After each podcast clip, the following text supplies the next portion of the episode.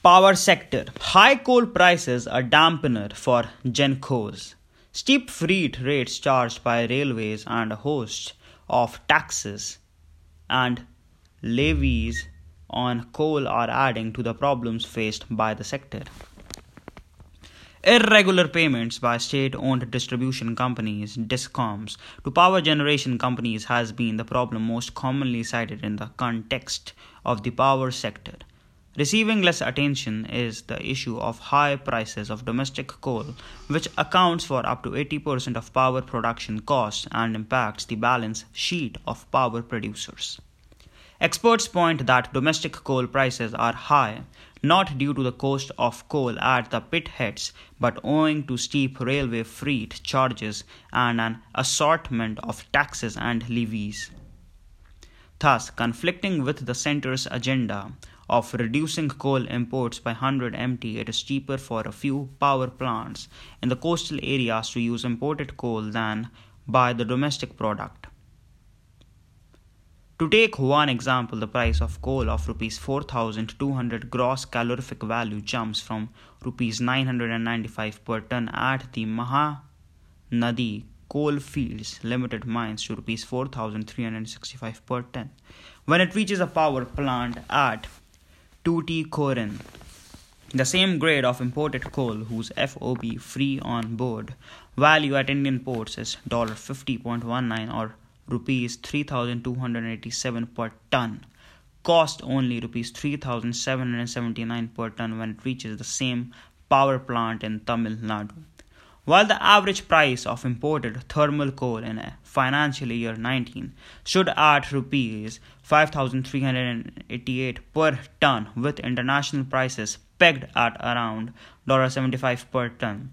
The higher average calorific value of imported about 5500 kilo calories per kg also means it is a lesser quantity of the imported fuel to generate the same amount of energy as the domestic product. Sutirtha Bhattacharya, chairman of the West Bengal State Electricity Regulatory Commission, says on average the high freight rates charged by the Indian Railways account for 65% of the cost, cost of coal at a plant. Besides, there are statutory levies like 14% royalty, 2% royalty for National Mineral Exploration Trust and 30% royalty for District Mineral Foundation Fund, which further jack up prices, says a Coal India CIL source.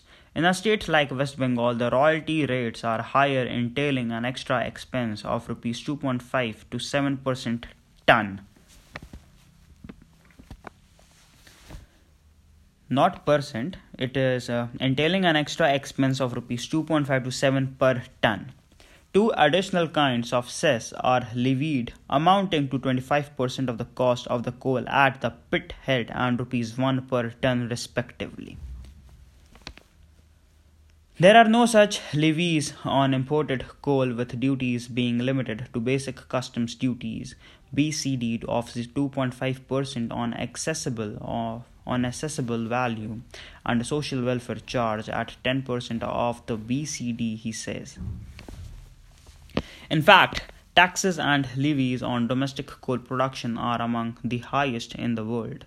The levies, including royalties, rupees 400 per ton, GST compensation, cess, and contribution to district mineral funds work out more than 50% of the base price of the fuel much higher than in other coal rich countries like Australia 7%, South Africa 11%, and the US 4%.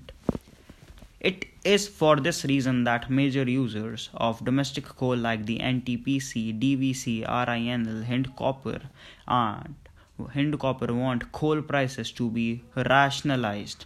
CIL, the country's main coal producer, has also approached the Railway Board seeking a 20% discount on freight charges over a haulage distance of 701 to 1400 kilometers.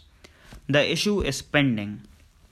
Though the Railway Board has provided a 20% discount for haulage of coal beyond distance of 1400 kilometers, sector watchers point out that this benefits only 14% of the 126 coal fired power plants across the country.